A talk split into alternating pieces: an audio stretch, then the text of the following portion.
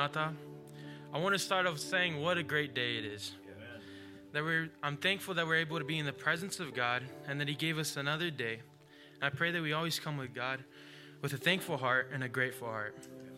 And as I come to my indent today, I will be starting off talking about peace. I'd like to start off with a passage from John 14 27, which says, Peace I leave with you, my peace I give to you. Not as the world gives, do I give to you. Let not your hearts be troubled, neither let them be afraid. As we look in the context of this verse, Jesus in chapter uh, in, in, the chapter before the, this verse in John 13 is predicting the death. And the disciples don't understand, and Peter's starting to question. And then Peter asked Jesus in John 13 37, Lord, why can't I follow you now? And this was only one of the many questions the disciples asked Jesus, and it shows that they were starting to doubt, and they were very troubled with the fact that Jesus had to die. And they had no peace in their heart. But in John 14, Jesus begins to comfort them and clarifying what will happen. And as we go back to the first verse I read, Jesus says, Peace I leave with you. And in this, Jesus is offering his disciples encouragement because they're going to face many challenges. And as we see in Matthew chapter 28, 19 through 20, Jesus tells us, Go and make disciples of all nations, baptizing them in the name of the Father, and of the Son, and of the Holy Spirit, and teaching them to obey everything I have commanded you. And surely I'm with you always to the very end of the age.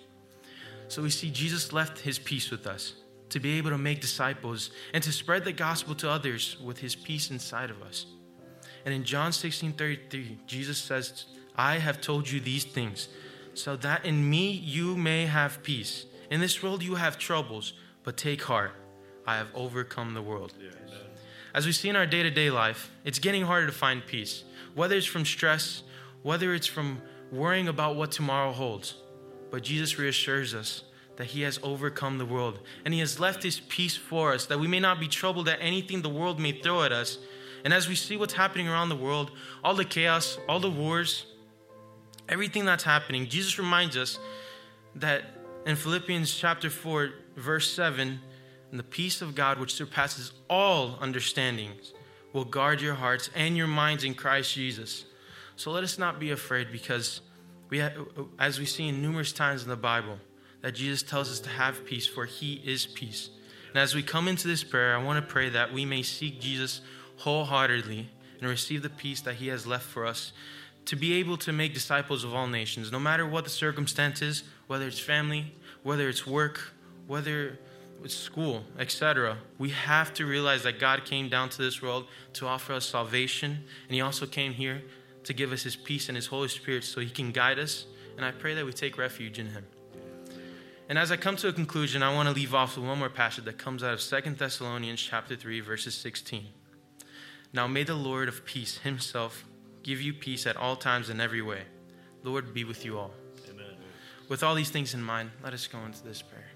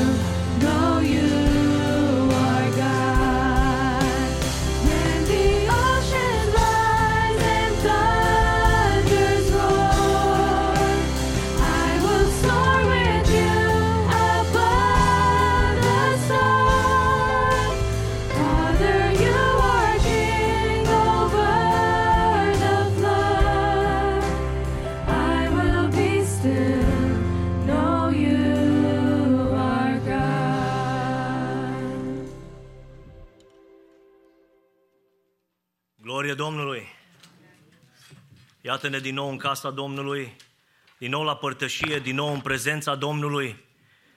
Și aș spune eu, este bine să fim aici. Este bine să fim în casa Domnului și spuneam lucrul acesta de multe ori, de câte ori putem și de câte ori avem ocazia și suntem sănătoși, este bine să fim în prezența Domnului. Suntem în uh, ultimele file ale anului acestuia, ultima sută de metri, aș spune eu. Uh, mă gândeam în săptămâna aceasta, a trecut repede. Poate mie m-a trecut foarte repede. Nu știu dacă vârsta are ceva de a face cu viteza, uh, dar uh, anul acesta a trecut foarte repede. Au trecut 50 de săptămâni, Ci- suntem în a 51-a duminică, mai avem două săptămâni și două duminici. Am, am studiat lucrul ăsta. Mai este foarte puțin din anul acesta. Știți ce cred că este foarte important, frați și surori?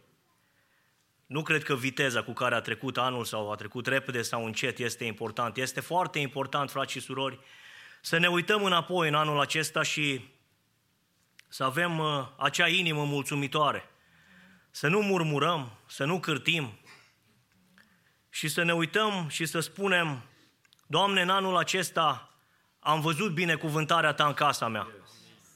Și când spun binecuvântare, nu neapărat mă gândesc la binecuvântare financiară sau știu eu ce realizări pe plan pământesc. Dumnezeu este mult mai mult decât aceasta. Binecuvântarea Domnului este mult mai mult decât atâta, decât atâta frați și surori. A lăsat protecția Lui peste noi, peste familiile noastre. Domnul a lăsat protecția Lui și în anul acesta. Domnul a fost cu noi în bucurii, dar Domnul a fost cu noi și în încercări. Și trebuie să recunoaștem lucrul acesta. Ne-a binecuvântat, ne-a purtat de grijă, ne-a ascultat rugăciunea, ne-a vindecat pe unii. Slăvit să fie Domnul. Și spune așa de frumos și îmi place mult în uh, Isaia, în capitolul 46, de la versetul 3. Aici Domnul vorbește poporului Israel și astăzi, spun eu, ne vorbește nouă. 46 de la versetul 3. Ascultați-mă casa lui Iacov, toată rămășița casei lui Israel, voi pe care v-am luat în spinare de la obârșia voastră pe care v-am purtat pe umăr de la nașterea voastră, până la bătrânețea voastră eu voi fi același, până la căruntețea voastră vă voi sprijini. V-am purtat și tot vreau să vă mai port, să vă sprijin și să vă mântuiesc. V-am binecuvântat și tot vreau să vă mai binecuvântez. V-am ocrotit și tot vreau să vă mai ocrotesc. V-am ascultat rugăciunea și vreau să vă mai ascult și în continuare. V-am vindecat și totuși mai vreau să vă vindec. Slăvit să fie Domnul! Acesta, frați și surori, este Dumnezeul nostru. Și în dimineața aceasta, îndemnul meu scurt, aș vrea să-l închei aici și să nu uităm ce a spus Apostolul Pavel în Filipeni, capitolul 4, cu versetul 6. Nu vă îngrijorați de nimic, ci în orice lucru aduceți cererile voastre la cunoștința lui Dumnezeu prin rugăciuni și cereri cu mulțumiri. În dimineața aceasta vrem să aducem cauzele noastre înaintea Domnului. Vrem să aducem neajunsurile noastre, problemele noastre, dar vrem să le aducem cu mulțumiri. Vrem să-i mulțumim că El a lucrat în viața noastră și El va lucra și în continuare și să credem din toată inima lucrul acesta. Invit pe fratele păstor Moise să aducă cauzele înaintea noastră, înaintea Domnului și Domnul în dimineața aceasta să primească mulțumirea noastră și cauzele noastre. Amin. Lăudat să fie Domnul! Ne apropiem cu pași grăbiți de sărbătoarea întrupării Fiului lui Dumnezeu. E bucuria noastră că toate s-au împodobit în jurul nostru și noi am venit în dimineața aceasta cu inima gata să lăudăm pe Domnul pentru că Domnul este bun. Amin. Și bunătatea Lui se noiește în fiecare dimineață, spune cuvântul Domnului. Pacea despre care se vorbea din iauri este ceea ce dorim fiecare dintre noi. Și atunci când venim înaintea Domnului cu rugăciunea de cauze, exact acest lucru căutăm. Îl căutăm pe Domnul ca să se atingă de mintea noastră care e tulburată adesea, să se ocupe de sentimentele noastre care sunt rănite adesea și de Duhul nostru care să ne pună în legătură cu Duhul lui Dumnezeu, ca să putem să avem o relație sănătoasă, binecuvântată și plăcută Domnului și benefică pentru fiecare dintre noi. De aceea venim și stăm în rugăciune pentru anumite cauze. Mai întâi, sigur, aș vrea să aducem mulțumirile noastre înaintea Domnului, că până aici Domnul a fost cu noi. Amin. În dimineața aceasta ne vom ruga pentru copiii de la școala duminicală, pentru departamentul de școală duminicală, care azi au o sărbătoare de încheiere, de aceea vedeți că sunt mulți implicați acolo și sunt prezenți acolo, dar suntem în prezența Domnului și noi și ei, dorim ca Domnul să-i binecuvinteze. Să binecuvinteze ticerii care le-au purtat de grijă și le-au pus nu numai în mână cuvântul Domnului, ci le-au sădit și în inimile lor. Să ne rugăm pentru cei mici. Lumea în care ei cresc nu e o lume ușor de trăit. Dar totdeauna Dumnezeu a purtat de grijă poporului său. Domnul totdeauna s-a îndurat de cei care sunt ai Lui. Apoi, sigur că mulțumim lui Dumnezeu pentru că ne aflăm în cea de-a treia duminică a lunii decembrie. Iată că duminica viitoare va fi ajunul nașterii și apoi, așa cum fratele Florin spunea, parcă ne grăbim să încheiem anul. Parcă ne grăbim să întoarcem fila vieții noastre și să spunem uh, am vârsta cu tare. Acum, unii se bucură când spun lucrul acesta, adică tinerii uh, toți vor să fie mai mari. Cei care mai au un an de așteptat până la driver license, uh, e foarte greu de așteptat. Uh, știți dumneavoastră de acasă. Le e foarte greu să aștepte încă un an până le se dă dreptul să conducă mașina. Noi ceilalți când întoarcem fila, zicem, vai ce repede a trecut. Dar toate sunt în economia lui Dumnezeu. Pentru că suntem aici, avem onoarea să-L glorificăm pe Dumnezeu. Și poate că ar trebui să ne unim cu îngerii, să ne unim cu oștirea cerească și să ne deschidem inima și să spunem, Doamne, Toate problemele noastre sunt în mâna ta și în brațul tău. Venim cu cei care au probleme mai serioase decât noi. Fiecare avem durerea noastră, fiecare avem acea săgeată din partea diavolului cu care suntem încercați într-un fel sau altul. Fiecare poate că avem momente în timpul nopții când ne trezim și ne gândim și poate că în timpul zilei a, mintea ni se frământă și nu știm cum să rezolvăm o problemă, dar pentru că suntem aici însemnează că suntem într-o situație de sănătate acceptabilă. Ne vom ruga pentru noi ca Dumnezeu să ne dea putere să-L slujim. Ce folos să fii sănătos și fără de Hristos? Dar în situația în care ești cu Hristos, toate lucrurile sunt benefice, sunt bune, pentru că noi privim nu la lucrurile care sunt trecătoare, privim la lucrurile care sunt veșnice.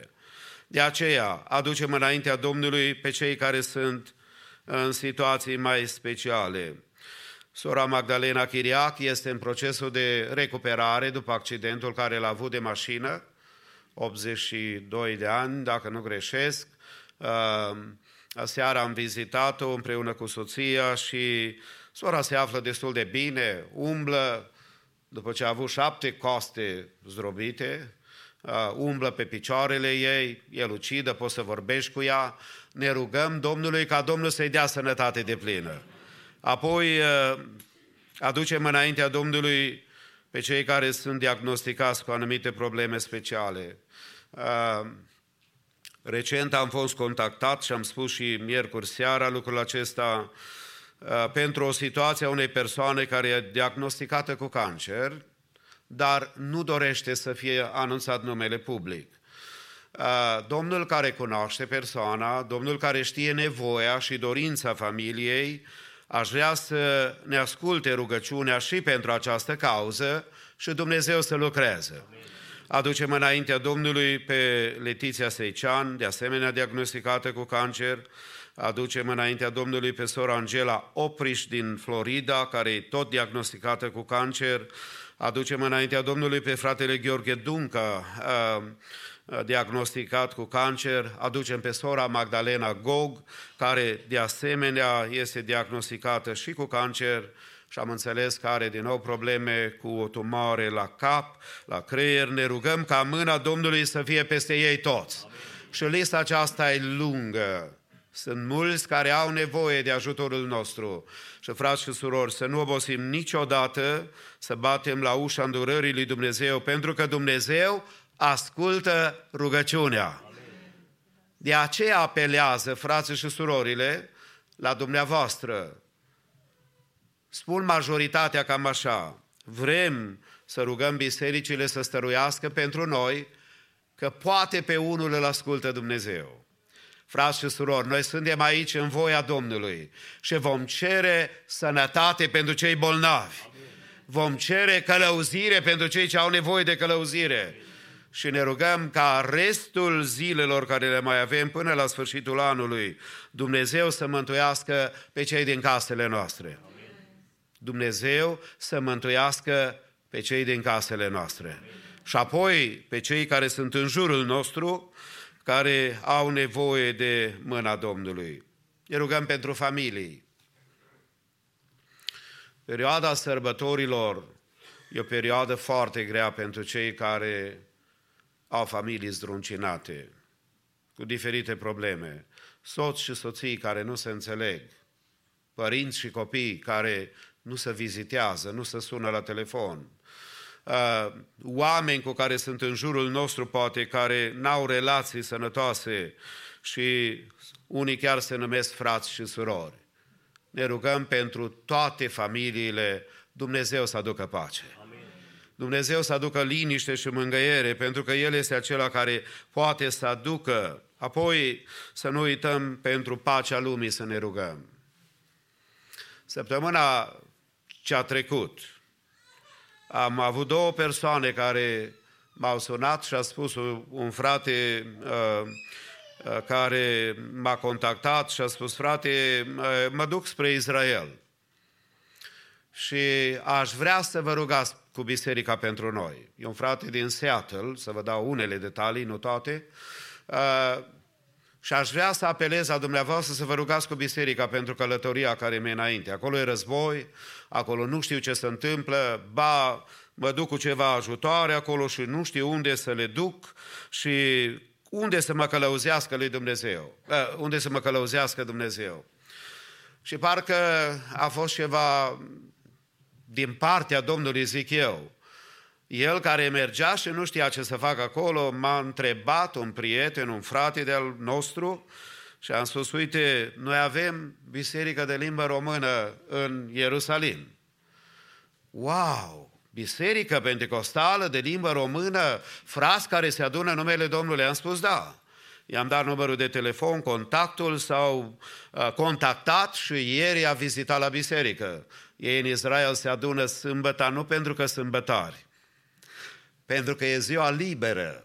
Noi nu ne închinăm zilei, noi ne închinăm lui Dumnezeu. Și pentru că e ziua de odihnă în Israel sâmbătă, uh, a fost la biserică. Am primit raportul că s-au bucurat împreună. Nu știu în celelalte domenii ce au făcut, dar cel de-al doilea care m-a sunat, tot un frate păstor din Dallas, m-a sunat exact pentru aceeași problemă. A spus, frate, avem de gând să mergem să ne implicăm în Israel. Uh, rugați-vă pentru noi și dacă aveți vreo sugestie pentru noi. Singura mea sugestie se trimite la frații noștri. I-am uh, contactat și urmează ca să fie vizitați. Dar mai mult, ne rugăm pentru pacea Ierusalimului. Așa ne învață Dumnezeu.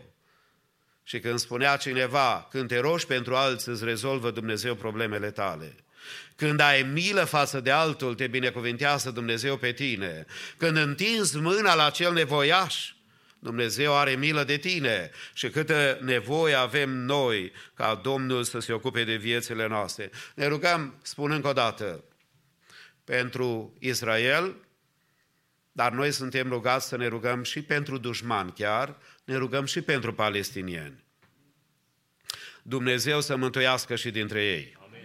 Ne rugăm pentru biserica din Betleem, unde fostul meu coleg de masterat pentru doi ani de zile, fratele Nihad, păstorește o biserică în Betleem, despre care atunci când am fost v-am spus. Am văzut uh, peste 50 de arabi care se adună și să roagă lui Dumnezeu și predică Evanghelia și Domnul Iisus Hristos mântuiește dintre arabi. Vedeți că adesea printre noi, în unele locuri, 50 de oameni sunt mulți, dar pentru ei acolo. Ca și tânărul acela care îmi spunea la masă după program, când l-am întrebat, dar cum ai ajuns la biserică? A spus, mie mi s-a revelat Domnul Hristos și mi-a spus unde să mă duc și să mă închin. N-am știut despre biserică absolut nimic, dar sunt în biserică pentru că și Hristos Domnul mi s-a revelat și sunt aici pentru că Dumnezeu lucrează. Frați și surori, ne rugăm și pentru arabi, în general, Dumnezeu să-i mântuiască. Ne rugăm pentru situația din Ucraina. Nu obosim să batem la ușa îndurării pentru frații noștri, pentru vecinii noștri de țară, ne rugăm și chiar pentru Rusia, ne rugăm pentru Putin, ca Dumnezeu să-i schimbe inima. Ne ridicăm cu toți în picioare. Și poate că ai și dumneatale o cauză pe care poate ți-e ușor să o spui sau poate că e o durere a inimii pe care o porți. Dacă sunt cauze și vrei să ai posibilitatea să o aduci înaintea Domnului și a fraților, puteți fie cu voce tare, fie prin ridicare de mână. Vă mai întreb încă o dată, mai lucrează Dumnezeu și azi? Roagă-te unui Dumnezeu care poate să schimbe și situația vieții tale, și a casei tale, și a familiei tale, și a bisericii Mararata. Ne rugăm ca Domnul să ne umple pe toți cu Duhul Sfânt. Ne rugăm. Tatăl nostru,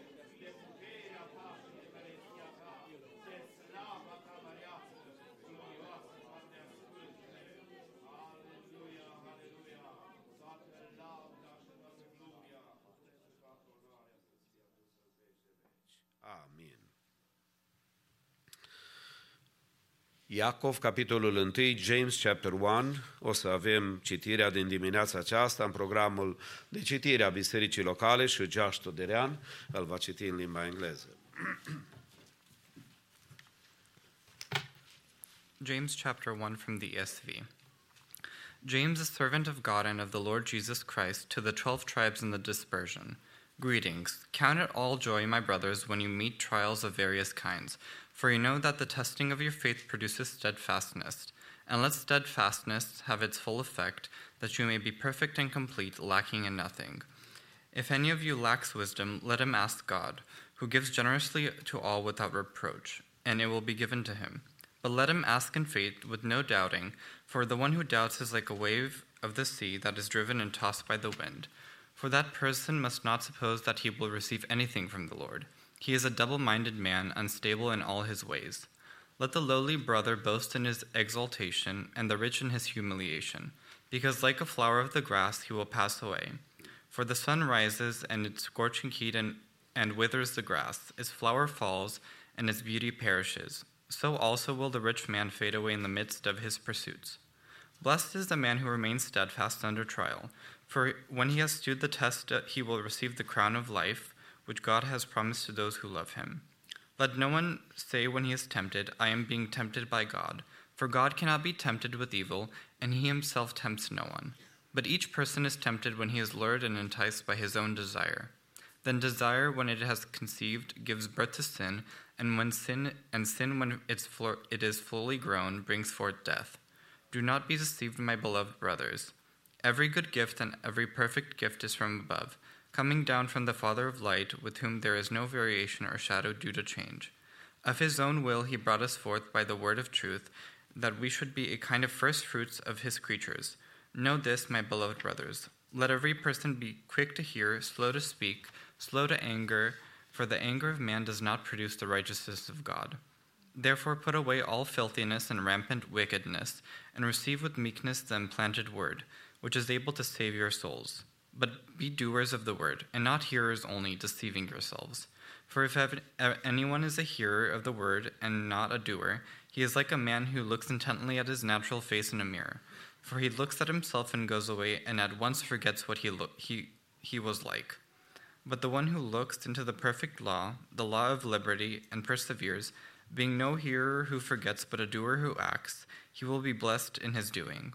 For anyone, if anyone thinks he is religious and does not bridle his tongue, but deceives his heart, this person's religion is worthless. Religion that is pure and undefiled before God the Father is this to visit orphans and widows in their affliction, and to keep oneself unstained from the world. Amen. Îndemnul fratelui nostru Iacov este ca să cerem înțelepciune și în dimineața aceasta Domnul să ne o dea. Amin. Suntem la locul unde Dumnezeu poate să toarne în sufletele și în inimile noastre înțelepciunea Lui. Vă salutăm cu multă dragoste în dimineața aceasta în casa Domnului și sigur continuăm să stăm înaintea Lui Dumnezeu pentru toți cei care sunt răciți, care lipsesc în dimineața aceasta, Dumnezeu să-i cerceteze și să-i binecuvinteze. Uh, ne închinăm Domnului împreună cu corul mix, după care sora Lidia Gerci va recita Matei, capitolul 1 și în urmă Debbie Mois cu un solo spre slava Domnului. Haideți să ocupăm locurile și să continuăm să ne închinăm Domnului.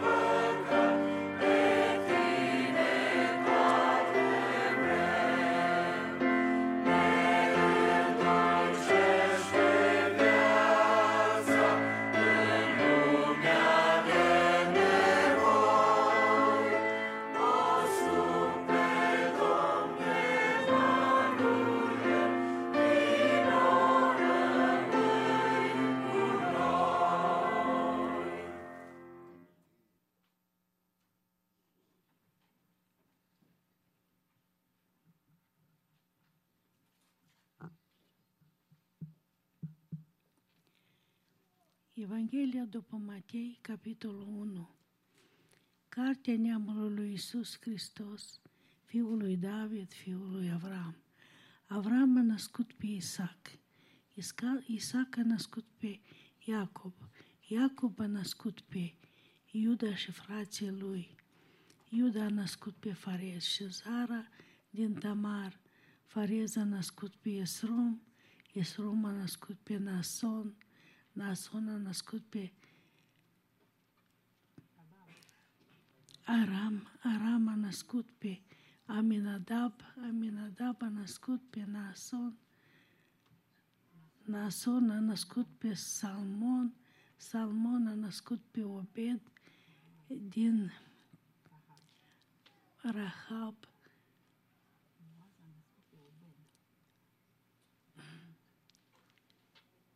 din Rahab. A născut pe Obed din Rut, Rut a născut, Obed a născut pe Iesi, Iesi a născut pe împăratul David, împăratul David a născut pe Solomon din vădăva lui Urie, Solomon a născut pe Robam, Robam a născut pe Abia, Abia a născut pe Asa, Asa a născut pe Iosafat, Iosafat a născut pe Ioram, Ioram a născut pe Ozia, Ozia a născut pe Iotam, Iotam a născut pe Ahaz, Ahaz a născut pe Ezechia, Ezechia a născut pe Manase, Manase a născut pe Amon, Amon a născut pe Iosia, Iosia a născut pe Iehonia și frații lui pe vremea strămutării în Babilon.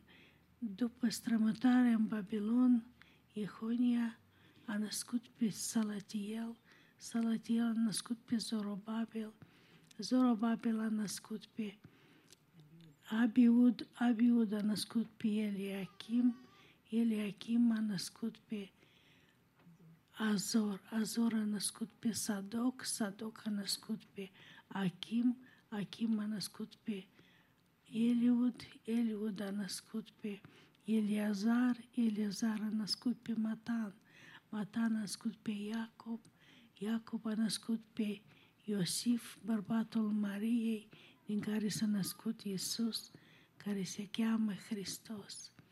Iar nașterea lui Iisus Hristos a fost așa. Maria, mama lui, era logodită cu Iosif.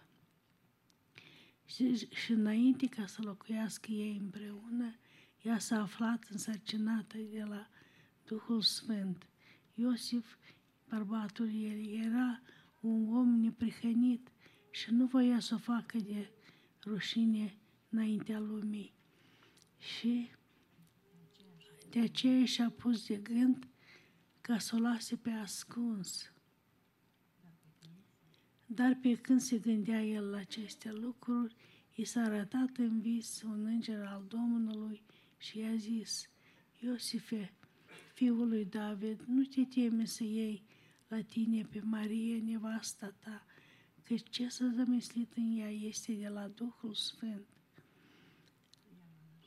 Ea va naște un fiu și vei pune numele Iisus, care, pentru că El va mântui pe poporul lui de păcatele sale. Astfel, toate aceste lucruri s-au întâmplat ca să se împlinească ce vestise Domnul prin prorocul care zice, Iată, fecioara va fi însărcinată, va naște un fiu și vor pune numele Emanuel, care tălmăcit înseamnă Dumnezeu este cu noi. Când s-a trezit Iosif din somn, a făcut așa cum îi poruncise îngerul Domnului și a luat la el pe nevasta sa, dar n-a cunoscut-o până ce ea a născut un fiu și el i-a pus numele Iisus. Amin. God bless you. Noi, majoritatea am avut ochii deschiși, dar sora a avut ochii închiși și a spus totul din memorie. Dumnezeu să o binecuvinteze. Debica.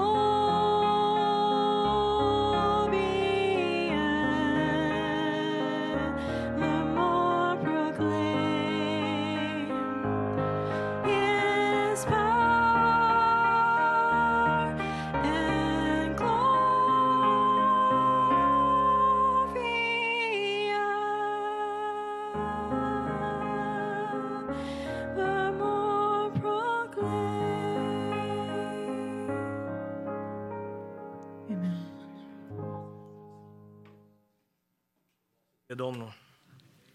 Suntem în a treia duminică a- a lunii și vrem să facem uh, colecta pentru construcție.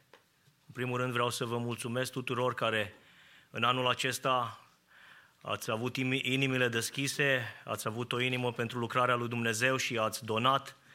Tot ce se vede acolo, cum s-a mai spus de multe ori, totul este făcut cu banii noștri, care Dumnezeu ne-a dat. Slăvit să fie Domnul! Vreau să vă mulțumesc pentru aceasta și să continuăm, frați și surori, să ne rugăm pentru lucrarea aceasta, să continuăm să punem umărul la lucrarea aceasta și credem din toată inima că cu ajutorul Domnului o să ajungem și la capăt și o să ne mutăm dincolo. Domnul să ne ajute. Mă gândeam la, la o împrejurare din Cuvântul lui Dumnezeu. Asta e ca o încurajare, aș spune eu, pentru fiecare din noi și pentru mine. Din Matei, capitolul 14, spune cuvântul lui Dumnezeu că într-o prejurare a venit ucenicii la Domnul Isus și le-a spus, i-a spus, uh, dă drumul oamenilor să meargă să-și cumpere de mâncare. Și Domnul Isus le-a zis, dați-le voi de mâncare. Și acum vreau să parafrazez eu, ucenicii vine și spune, păi nu avem, de unde să le dăm? Nu avem bani, nu avem resurse, nu avem, că nu au venit cecul, știu eu, noi intra banii. Și Domnul Iisus le spune, nu v-am întrebat cât aveți, le-am zis, da, v-am zis, dați-le să mănânce. Păi nu avem numai cinci pești și do, cinci pâini și doi pești. Și Domnul Iisus le-a spus, aduceți-le la mine. Și a ridicat ochii în sus, a binecuvântat acele cinci pâini și doi pești. Și din acei cinci pâini și doi pești, Domnul Iisus Hristos a hrănit 5.000 de bărbați, afară de femei și de copii. Mare mulțime. Ce vreau să spun în dimineața aceasta? Puținul tău, adul în mâna Domnului.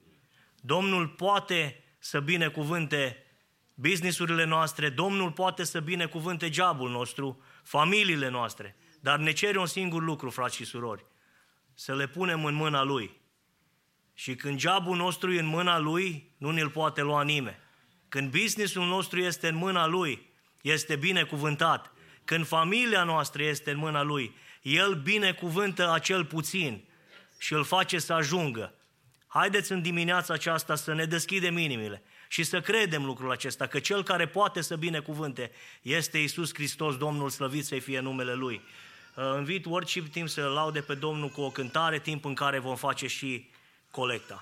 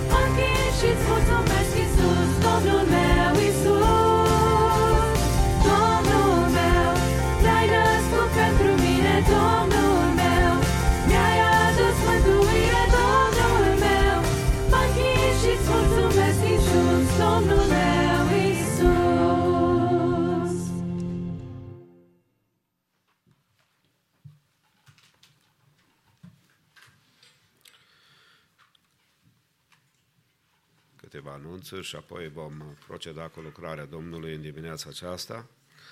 Vă salutăm pe toți care sunteți cu noi la închinare. Ne bucurăm să-l vedem pe fratele Emanuel Dușcă, venind la copii, Dumnezeu să vă binecuvinteze. Și pe toți ceilalți care sunteți cu noi, este bine să fim în casa Domnului în dimineața aceasta și bunătatea Domnului să fie peste noi toți. Câteva informații, deci, cu ajutorul Domnului, după masă la ora 6, următoarea întâlnire a Bisericii pentru închinare și glorificarea numelui lui Dumnezeu. Tot în dimineața aceasta, așa cum uh, spuneam și la timpul de rugăciune, este ultima zi a Departamentului de Școală Duminicală pentru anul 2023 Uh, și mulțumim lui Dumnezeu pentru tot ce au făcut pentru copiii bisericii, să binecuvinteze Domnul atât pe copii, cât familiile, cât și pe teacheri. Și să le răsplătească din plin. Prima zi, first day of Sunday School in 2024 will be the Jan, on January the 14th. În 14 ianuarie se vor lua activitățile școlii duminicale.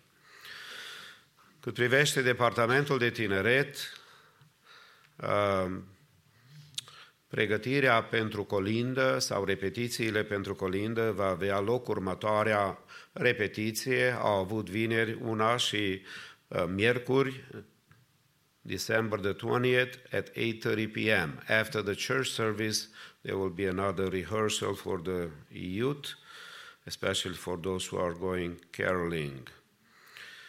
Cât privește uh, planificarea pe care o avem cu tinerii bisericii pentru a vizita uh, două biserici în Arizona în luna ianuarie, uh, sign up contact pentru cei care vor să călătorească, să meargă tinerii, este uh, sora Cristina Ușvat și vă rugăm să faceți lucrul acesta. Sunt uh, microbuze de închiriat și lucruri de planificat. Este bine să, să hotărească. Știți, noi le spunem la tineri, dar părinții plătesc.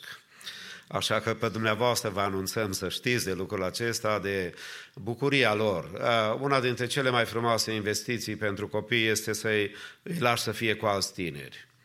Că la tineri le place cu tinerii. I don't know why.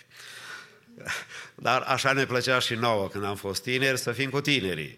Și de aceea noi ne gândim ca biserică să le uh, furnizăm posibilitățile să meargă să viziteze alți tineri și uh, mulțumim Domnului, sunt două biserici care au răspuns afirmativ că ne vor primi și că vor fi bucuroși să ne aibă la închinare împreună cu ei, dar pentru aceasta vă rugăm sign up contact uh, uh, pentru Cristina Ușvat să vă puteți pune pe listă. Apoi, miercuri, da, avem slujbă divină de peste săptămână. Se pare că va fi ultima întâlnire miercurea seara pentru anul 2023 pentru că programul va fi puțin schimbat în săptămâna între Christmas and New Year, uh, dar miercuri vom avea slujbă divină. Apoi, duminica viitoare, 24 decembrie, uh, ajunul nașterii Domnului Isus Hristos va fi deci duminica, avem slujbă divină dimineața de la ora 10 și după masă de la ora 6.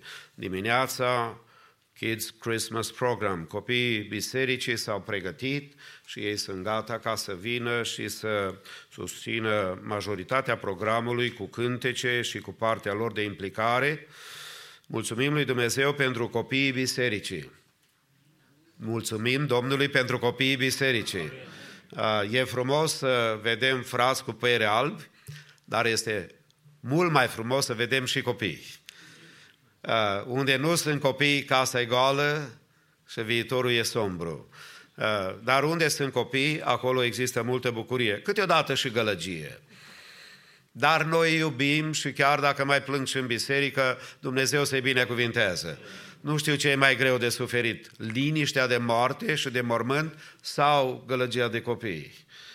Eu prefer gălăgia de copii. Dumnezeu să-i binecuvinteze. Apoi, încă o dată, vă reamintesc că în uh, ziua nașterii uh, sau comemorării nașterii Domnului Isus Hristos, 25 uh, decembrie vom avea lunea, deci de mâine într-o săptămână, doar lunea după masă de la ora 6 slujbă divină.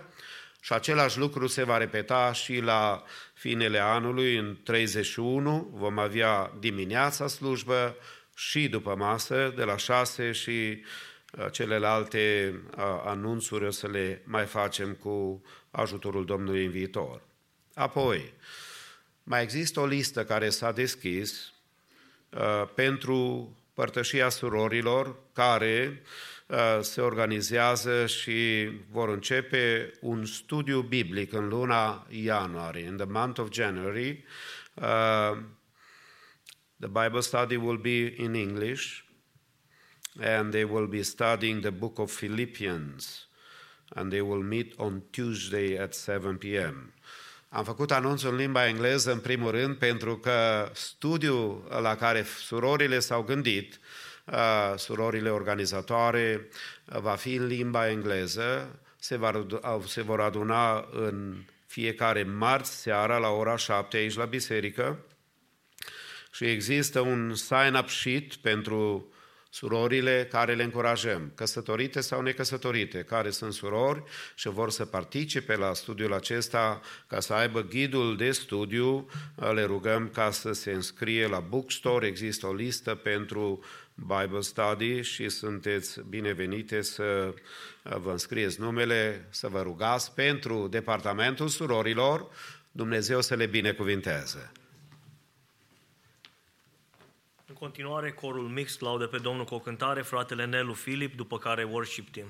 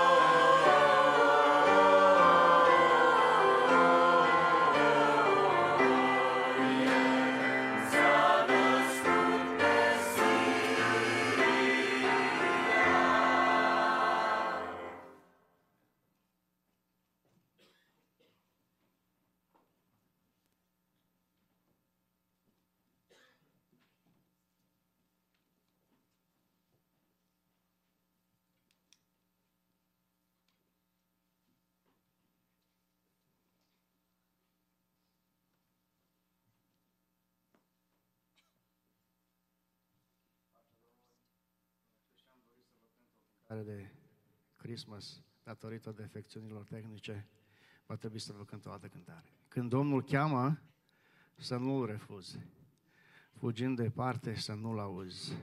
Că nu sunt oceane așa de adânci, să nu te vadă pe unde tu fugi.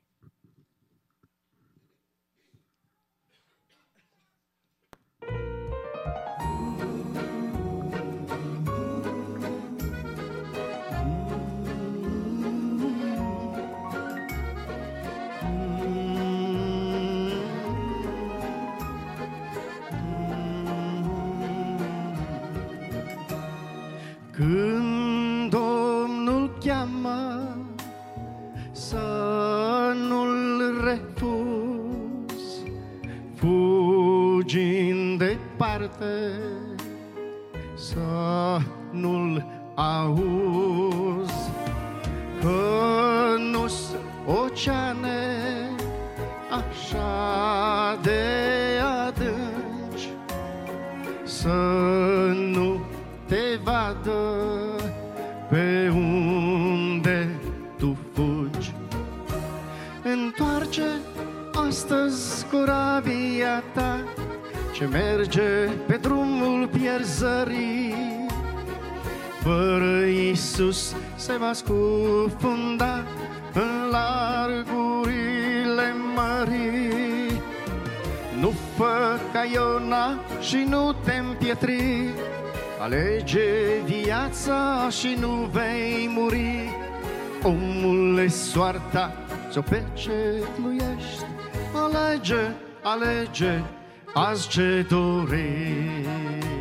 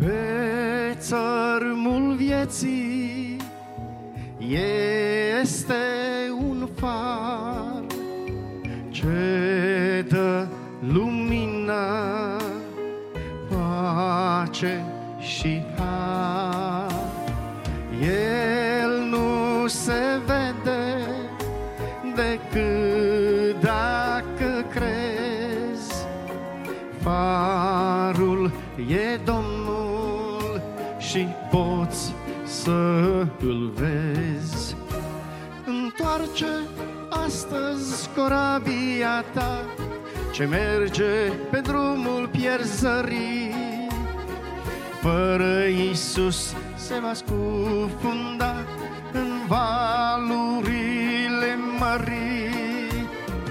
Nu fă ca Iona și nu te împietri, Alege viața și nu vei muri. Omule, soarta să pecetluiești, Alege, alege, azi ce dorești.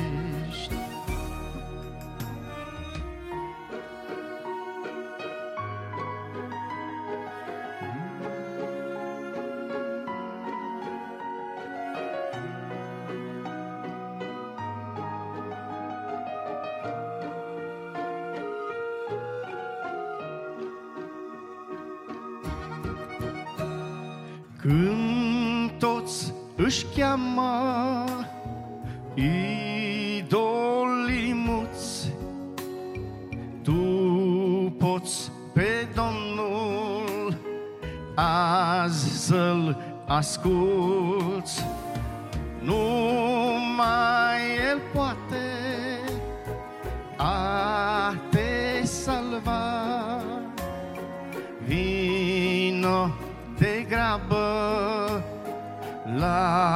Mesia.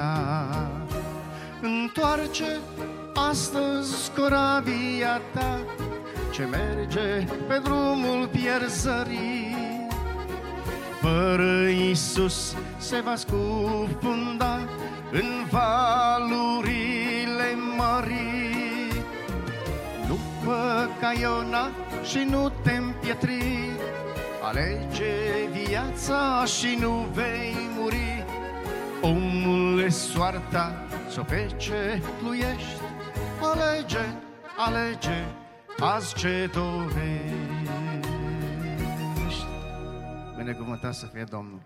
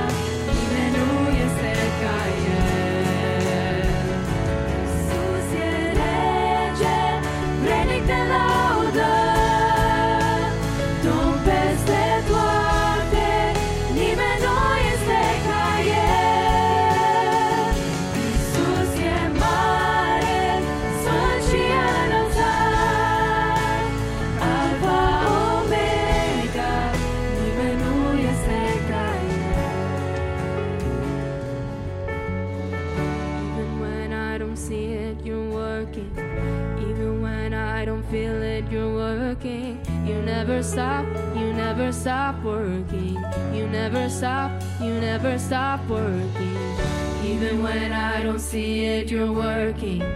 Even when I don't feel it, you're working. You never stop, you never stop working. You never stop, you never stop working.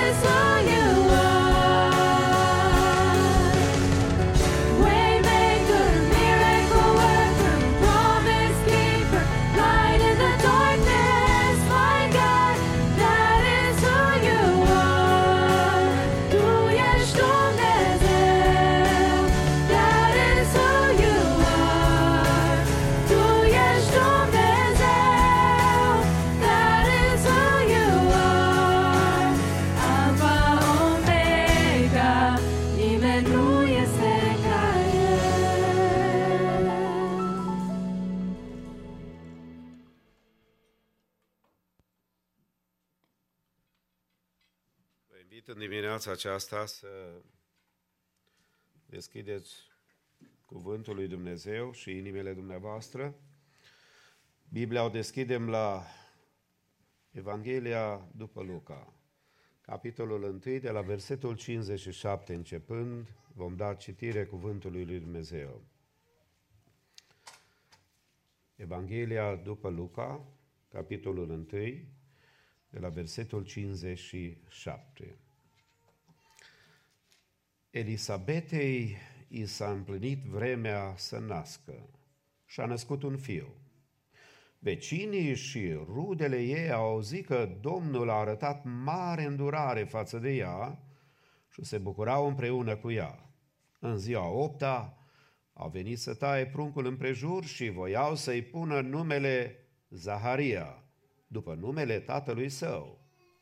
Dar mama lui a luat cuvântul și a zis, nu, ci are să se cheme Ioan.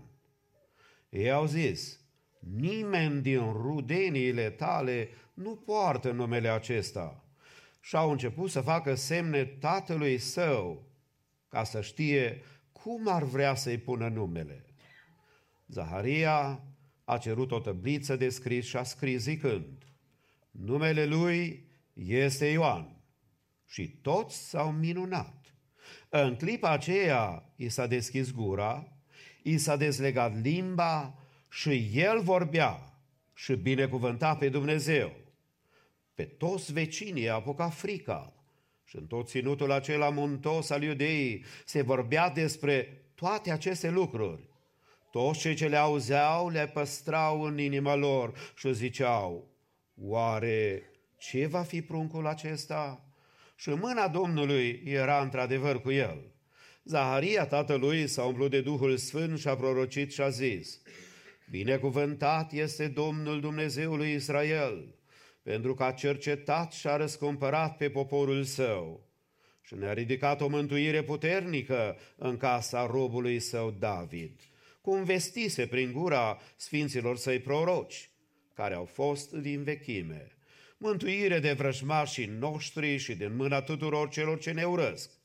Astfel își arată el îndurarea față de părinții noștri și își aduce aminte de legământul lui cel sfânt, potrivit jurământului pe care se jurase părintelui nostru Avram că, după ce ne va izbăvi din mâna vrășmașilor noștri, ne va îngădui să-i slujim fără frică, trăind înaintea lui în sfințenie și neprihănire în toate zilele vieții noastre.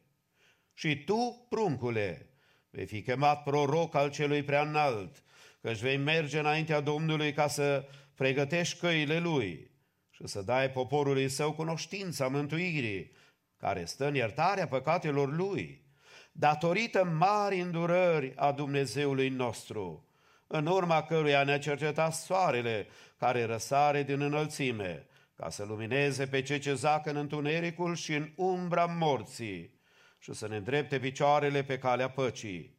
Iar pruncul creștea și se întărea în duh și a stat în locuri pustii până în ziua arătării lui, înaintea lui Israel. Amin.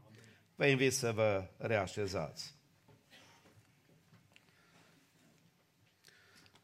Luna decembrie este o luna veștilor bune. O lună în care se vorbește despre una dintre cele mai deosebite și speciale minuni a lui Dumnezeu. De fapt, toate minunile lui Dumnezeu sunt speciale. Mintea noastră nu le poate cuprinde, pentru că de aceea sunt minunile lui Dumnezeu. Întruparea Fiului lui Dumnezeu ne este prezentată de evangeliști, profețită de profeți și apoi explicată de apostolii Domnului și de trimișii lui Dumnezeu pentru lucrarea măreață care trebuiau să vină. În imaginea noastră ne este prezentată nu numai o familie, ci două familii.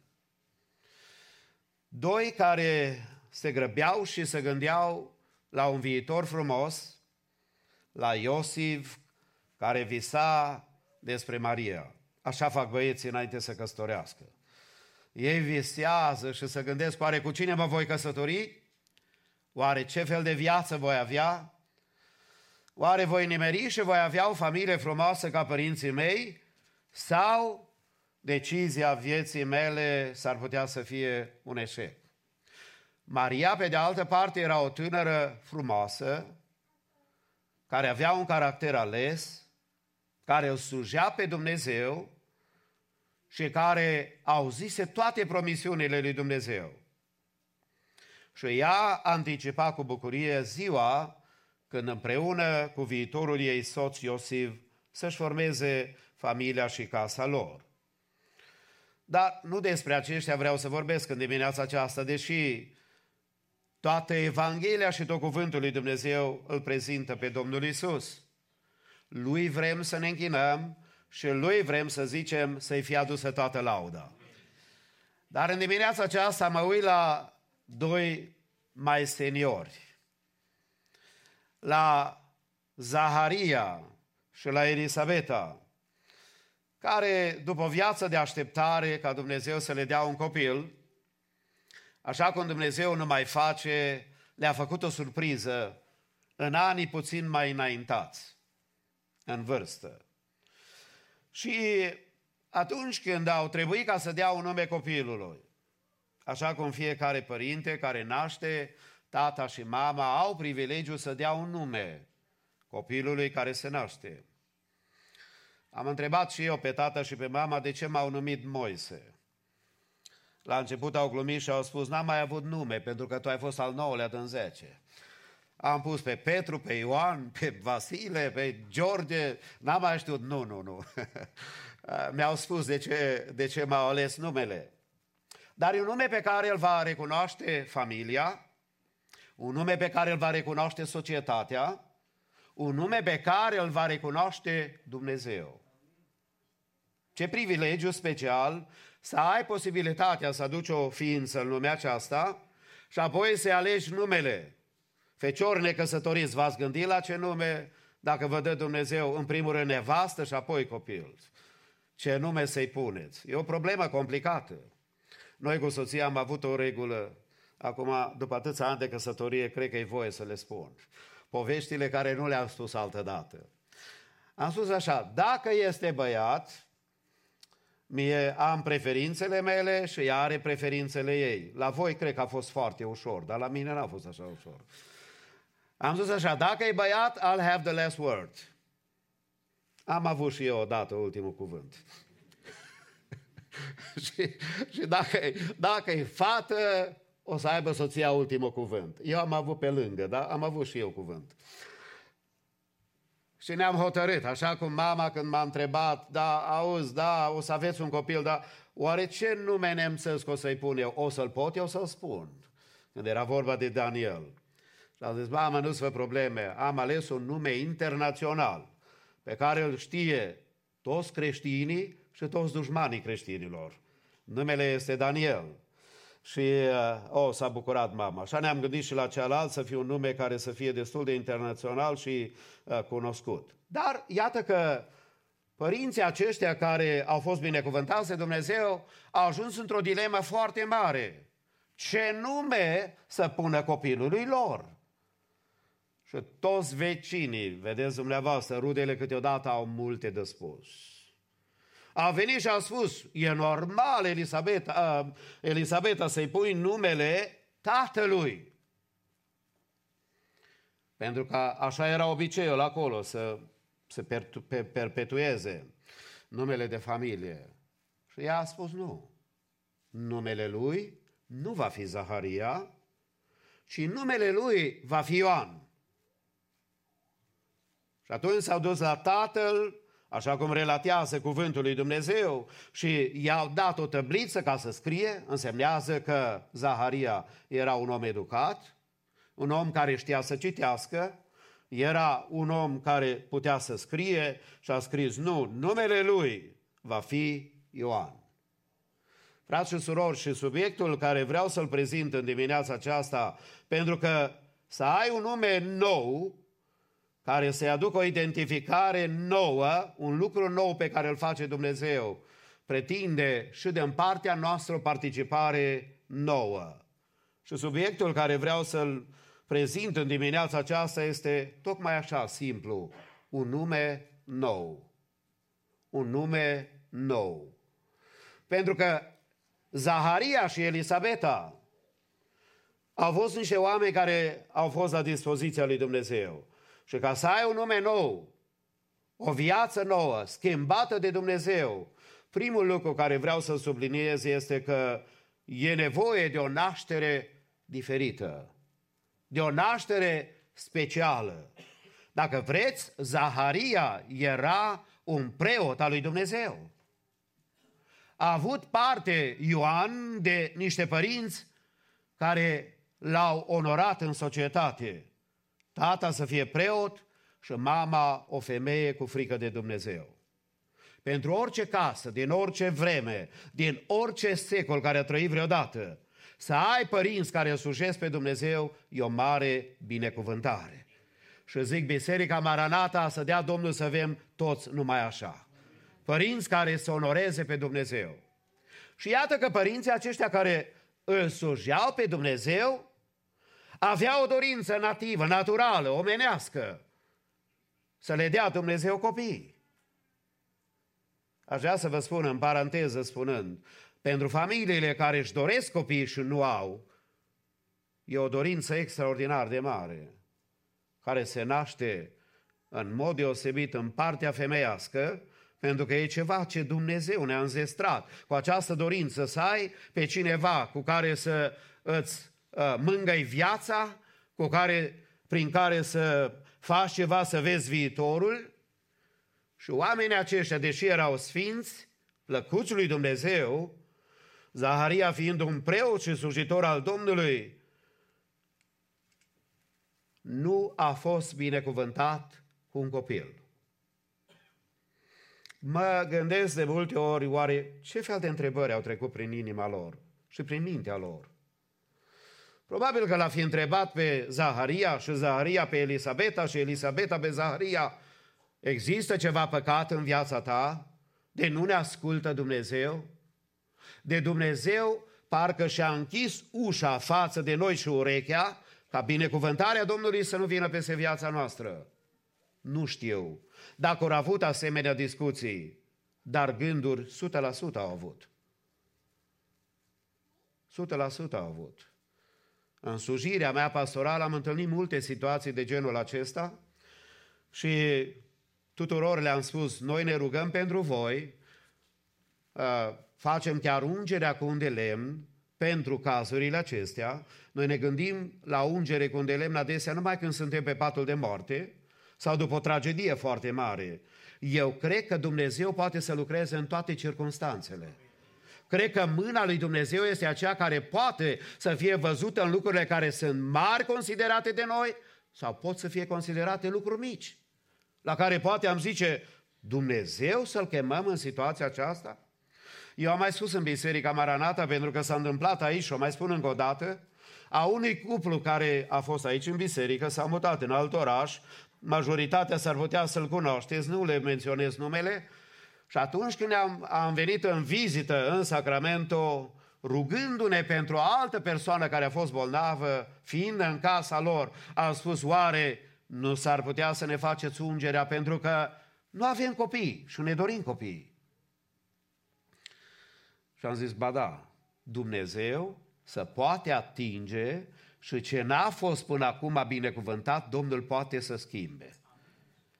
Ne-am rugat, n-au fost niciun înger care să vorbească, n-a fost niciun cuvânt profetic care să reveleze, ci la anul Domnul le-a dat un copil.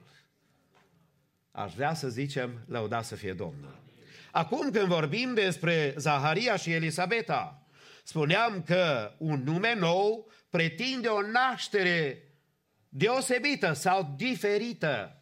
O naștere despre care noi trebuie să vorbim, una pe care n-a înțeles-o Nicodim, învățătorul și teologul vremii, n-a înțeles cum poate el să se nașcă din nou. Dar spune cuvântul lui Dumnezeu în Tit, capitolul 3, de la versetul 3 până la 5, că și noi eram altă dată fără minte, neascultători, rătăciți, robiți de tot felul de pofte și de plăceri, trăind în răutate și în pismă, vretnici să fim urâți și urându-ne unii pe alții, dar când s-a arătat bunătatea lui Dumnezeu, Mântuitorul nostru și dragostea lui de oameni, El ne-a mântuit, nu pentru faptele făcute de noi în neprihănire, ci prin îndurarea Lui, prin spălarea nașterii din nou și prin înnoirea făcută de Duhul Sfânt. Lăudat să fie Domnul!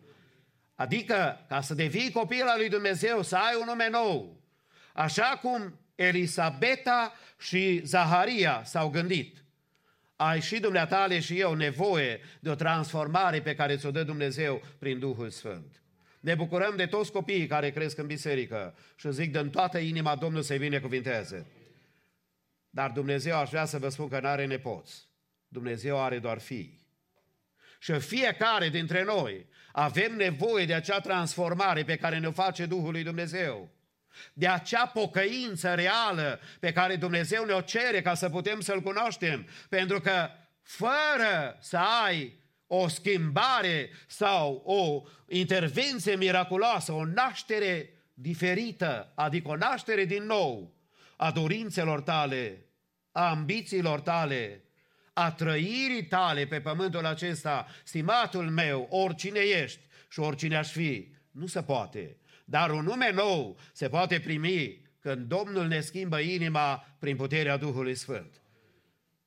Prin puterea Duhului Sfânt, Dumnezeu poate să transforme orice inimă. Dacă vreți, un Saul care persecuta biserica, să-l facă un Pavel un vameș, cum era Matei, să-l facă un ucenic al său. Și aș putea să continui cu lista aceasta. Dar nașterea spirituală e cea mai importantă pentru noi, pentru că spunea Ioan la 1 Ioan, versetul 11 și 12, că Domnul Isus a venit la ai săi, dar cuvântul continuă, ai săi nu l-au primit. Dar tuturor celor ce l-au primit, le-a dat dreptul să se numească copii ai lui Dumnezeu, născuți nu din sânge, nici din voia firilor, nici din voia vreunui om, ci din Dumnezeu. Și această transformare pe care ți-o face Domnul, e o transformare exact cum s-a întâmplat în casa lui Zaharia și a Elisabetei.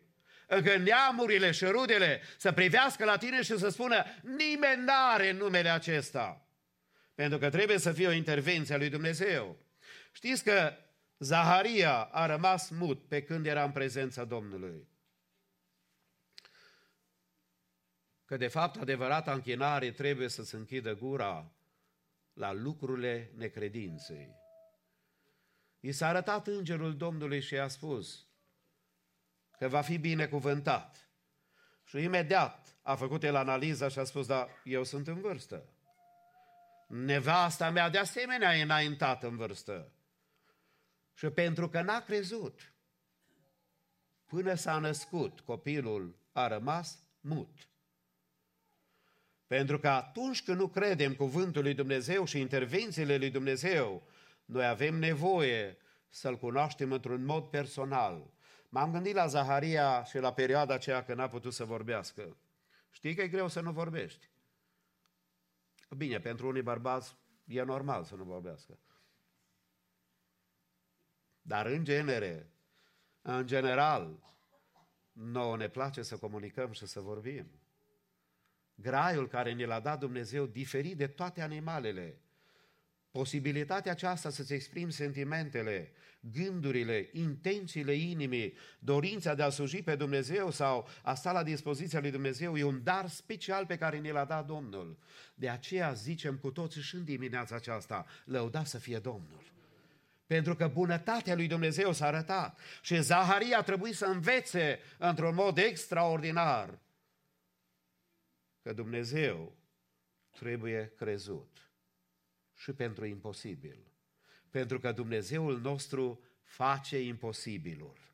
Pentru că Dumnezeul nostru, acolo unde nu mai există speranță, El poate să aducă speranța și binecuvântarea Lui. Primul lucru, deci, a just, am vrut să subliniem din viața acestor doi sfinți, a lui Zaharia și a Elisabetei, că un nume nou pe care a trebuit ei să-l aibă prin revelație din partea lui Dumnezeu să-l da copilului lor, Ioan, a fost un nume care pretinde o naștere deosebită, specială, una care vine de la Dumnezeu. Apoi, o înfățișare diferită, o înfățișare deosebită. Nu că și copilul acesta n-a arătat normal, nu la aceasta mă refer. Știți că el a ajuns să crească mare. Și el a trebuit ca să fie și să devină glasul premergător al celui care prezintă pe Hristos în lumea noastră. Biblia spune că el a fost privilegiat să fie unul dintre cei mai mari profeți. Pentru că toți profeții vorbeau în viitor despre Hristos Domnul că se va naște. Dar Ioan a fost chemat de Dumnezeu într-un mod deosebit ca să poată să-l prezinte lumii. Și vă amintiți scenariul acela când a mers Domnul Isus să fie botezat în apă și Ioan când l-a văzut a spus, tu vii la mine? Eu nici măcar nu sunt vrednic să-ți dezleg uh, cureaua încălțămintelor. Tu vii la mine să te botezi? Și sigur că Ioan arată cuvântul lui Dumnezeu că era îmbrăcat puțin mai deosebit. Era îmbrăcat în, într-o haină în păr de cămilă. Locuia în locuri pustii și avea relație cu Dumnezeu într-un mod deosebit.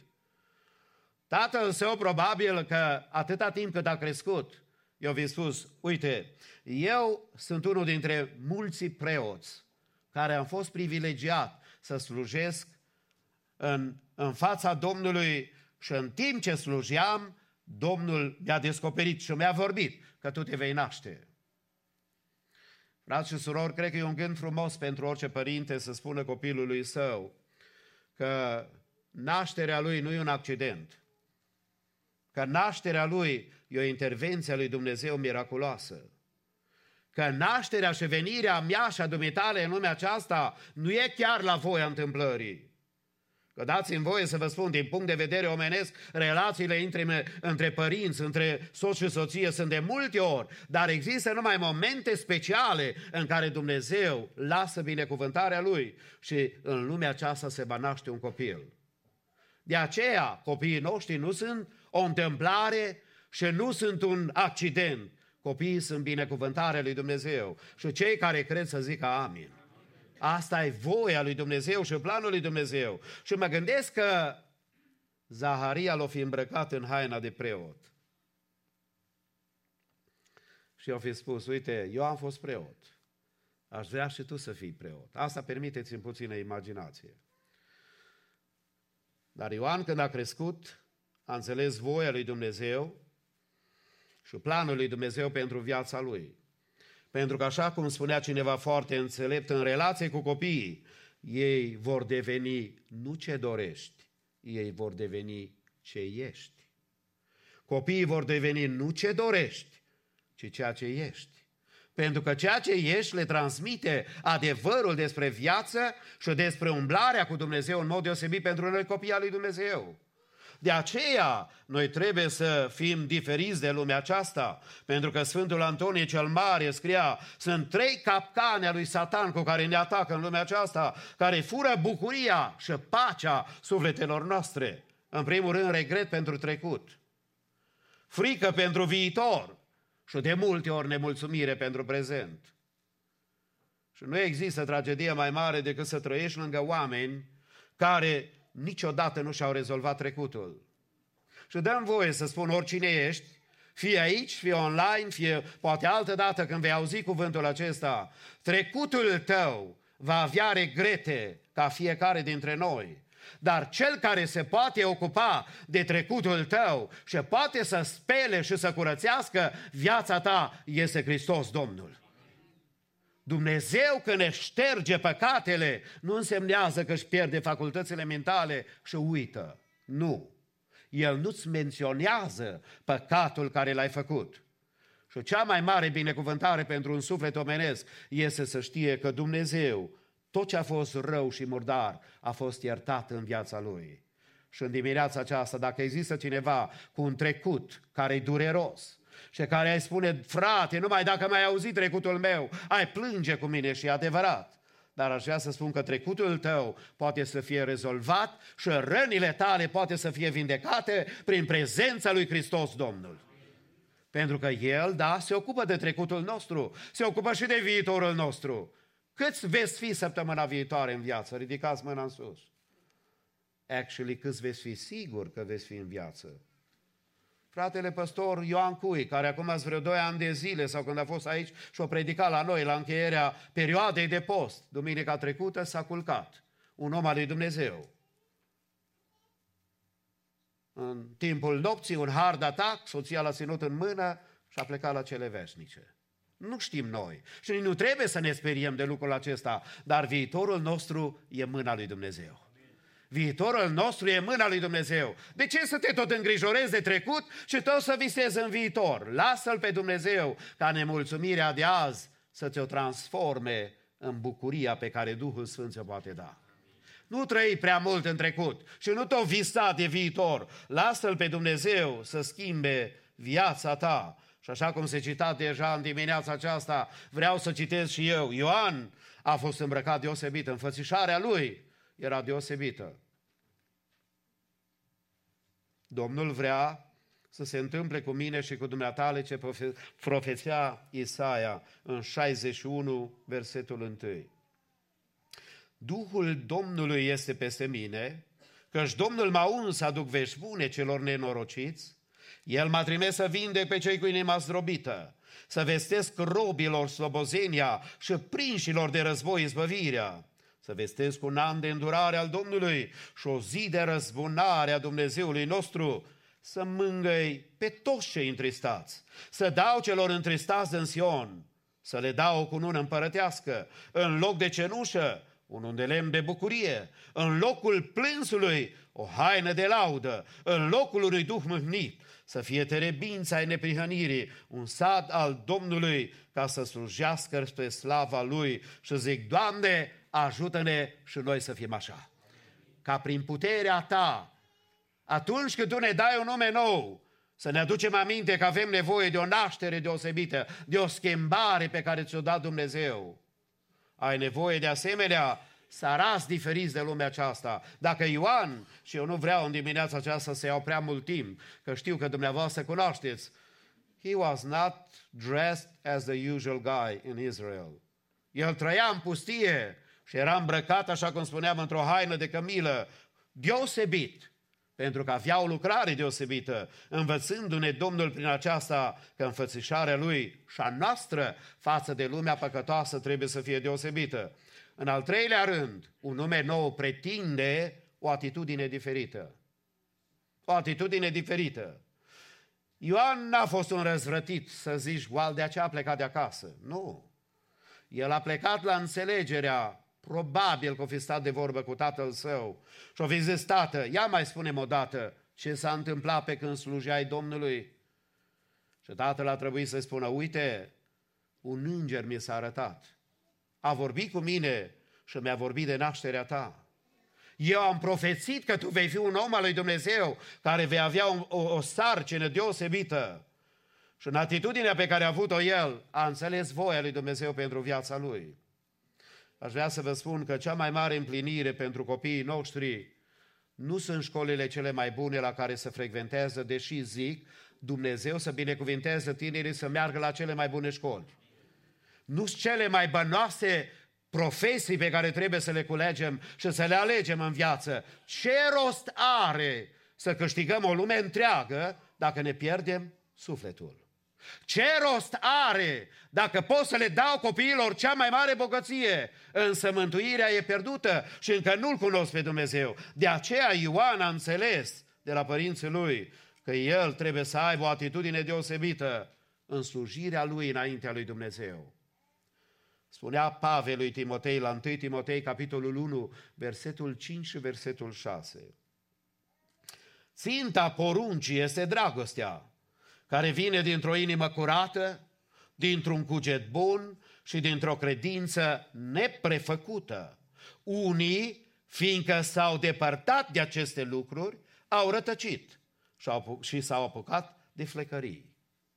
Un pericol care ne naște pe noi dacă atitudinea noastră nu-i după voia lui Dumnezeu. Putem să ne ocupăm de flecării și de lucruri care nu sunt sănătoase, care nu sunt benefice, care nu ne ajută în înaintarea noastră pe calea lui Dumnezeu. De aceea noi avem nevoie să stăm la dispoziția Domnului și să avem o atitudine diferită. Un copil al Domnului care are un nume nou, Adică Domnul îți dă harul să fii numit copil al lui Dumnezeu. Da, el trebuie să aibă o naștere deosebită, să aibă o înfățișare deosebită, dar și o atitudine deosebită.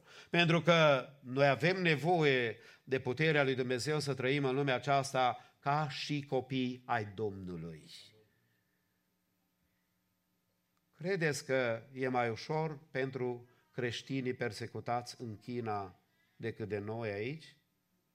Credeți că e mai ușor pentru cei care sunt arabi și se întorc la Domnul și familia îi gonește, le șterge numele, spune din ziua de astăzi, nu mai ești al nostru, nu mai avem relații cu tine? Credeți că e mai ușor pentru cei care au trăit poate într-o viață duplicitară și imorală să vină la Dumnezeu, dar nu, prin puterea lui Dumnezeu să poate să fii copilul lui Dumnezeu. Și totdeauna trebuie să vezi mâna lui Dumnezeu care este la lucru. Vedeți? Zaharia a rămas mut pentru că n-a crezut. Zaharia a trebuit să învețe că orice cuvânt care vine de la Dumnezeu are putere de transformare și are putere ca să ridice pe cel căzut. Dacă vreți, și pe el care nu și-a mai văzut un viitor binecuvântat și a zis, sigur, Dumnezeu m-a uitat, în economia lui probabil că Dumnezeu nu vrea să-mi dea un copil, dar Domnul nu vrea așa să gândim. Domnul vrea totdeauna să avem credință și să ne încredem în puterea lui Dumnezeu. Amin? Nu știu situația prin care treci, condițiile de care ai parte, dar împreună cu mine ești chemat de Dumnezeu să adaugi credință. În publicația Gospel Banner mi-a plăcut foarte mult meditația aceasta care vreau să o împărtășesc cu dumneavoastră și am să spun în limba engleză. Mie mai ușor pentru că așa am citit-o, așa am uh, intrat în contact cu ea și cred că dumneavoastră cei mai mulți înțelegeți. Doubt sees the obstacle. Faith sees the way. Doubt sees the darkest night. Faith sees the day. Doubt dreads to take a step. Faith soars on high. Doubt questions, who believes? Faith say, I do believe. Frați și surori, în lumea întrebărilor și a necredinței, noi avem nevoie să avem o atitudine deosebită. Dumnezeu ne-a dat privilegiu să fim copiii Lui.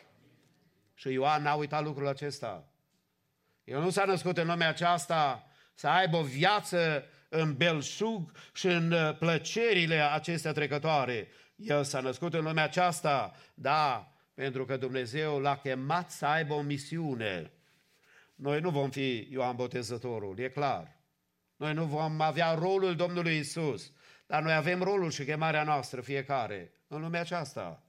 Și mă apropii de încheiere în dimineața aceasta spunând că un nume nou pretinde și o atitudine diferită, dar de asemenea, în al patrulea rând, o alimentație diferită. Ioan spune Biblia despre el că mânca lăcuste și miere. Mierea e foarte bună, cu lăcustele nu știu cum e. I don't think I would like to have them on my plate. Unii sunt de părere că ar fi vorba de ceva plantă, dar cei mai mulți sunt de părere că e vorba de cele care zboară. However, nu vreau să vă atrag atenția asupra lor că se apropie lanciul, dar uh, vreau să vă spun că omul acesta a avut o alimentație deosebită. Adică cu ce se hrănea el era deosebit de cei care trăiau în Israel. Și toți spuneau că sunt copiii lui Dumnezeu. Că sunt copiii lui Avram. Aceasta spuneau Domnului Isus. Noi suntem descendenții lui Avram.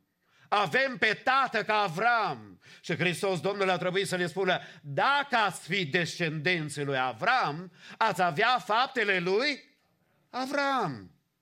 Pentru că un copil trebuie să urmeze faptele pe care sunt bune a celuia care era deosebit. Și alimentația lui Ioan era deosebită pentru că un nume nou, da, pretinde o alimentație deosebită.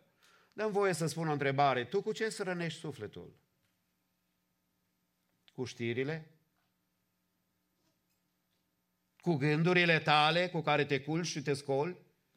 Cu problemele tale, cu oamenii care sunt negativiști, cu oamenii care nu văd numai tot ce e rău în lumea aceasta. Eu aș vrea să vă spun, e un privilegiu să trăim într-o vreme ca aceasta. E un privilegiu care a fost dat lui Ioan ca să-L prezinte pe Hristos Domnul. Noi, generația noastră, eu cred că suntem generația în care Hristos Domnul va veni să-și ia biserica sa. O mai spune cineva amin. Eu cred că lumea se apropie de ceva major cu tot ce se întâmplă în Israel. Și nu spun lucrul acesta ca să sperii pe cineva. Departe de mine gândul acesta. E o realitate pe care o văd pentru mine, în primul rând. Îmi dau seama că toate lucrurile se pregătesc pentru ceea ce Biblia vorbește de un Armagedon, de un necaz cel mare, o pedeapsă a lui Dumnezeu. Necazuri au fost de când e lumea, dar spune profetul despre necazul lui Iacov, este o perioadă de, de, de intervenție dumnezeiască când Dumnezeu va, va șterge pe toți cei care nu-L cunosc pe Dumnezeu și își va stabili sau uh, împărăția de o mie de ani prin Hristos Domnul. Dar mai întâi să se întâmple toate acestea, Hristos Domnul va veni să-și ia mireasa.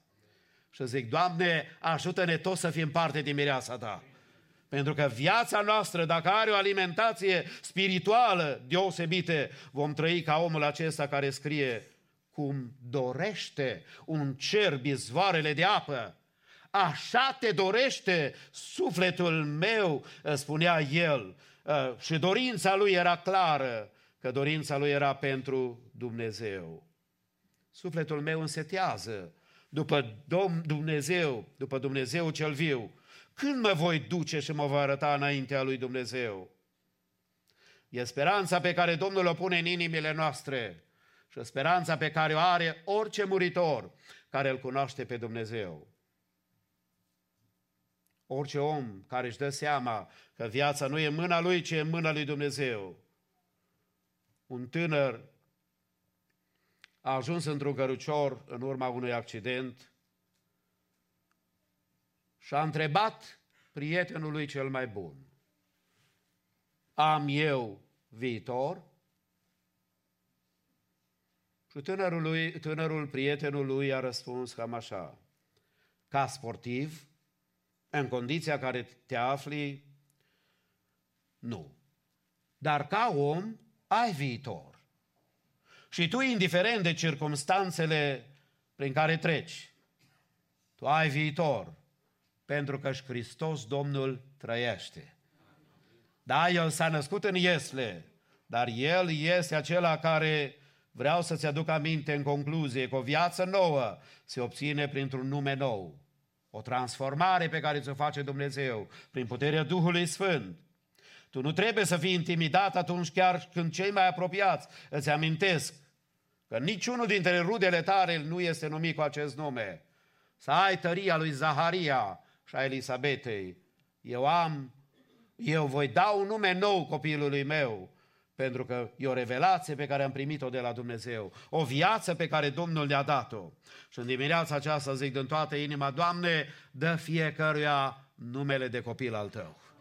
Și posibilitatea să te cunoască, fie că este aici între noi, fie că este undeva care ne vede online sau cineva care poate într-o zi va auzi cuvântul lui Dumnezeu, puterea Duhului Sfânt să fie la lucru și zicem cu toți din toată inima, Doamne ajută, amin. Ne ridicăm cu toți la rugăciune și mulțumim Domnului pentru dimineața aceasta. Ne rugăm. Tatăl nostru,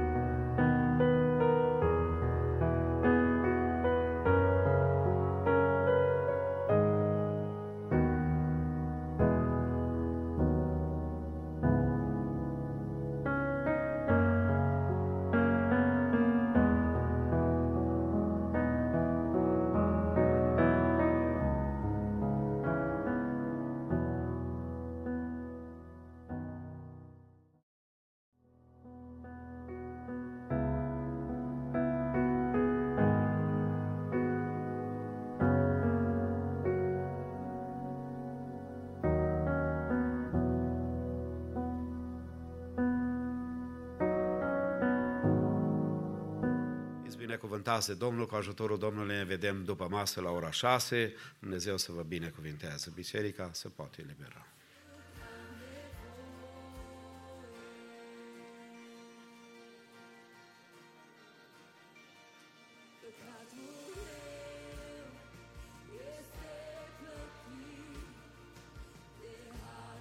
This isn't easy for me to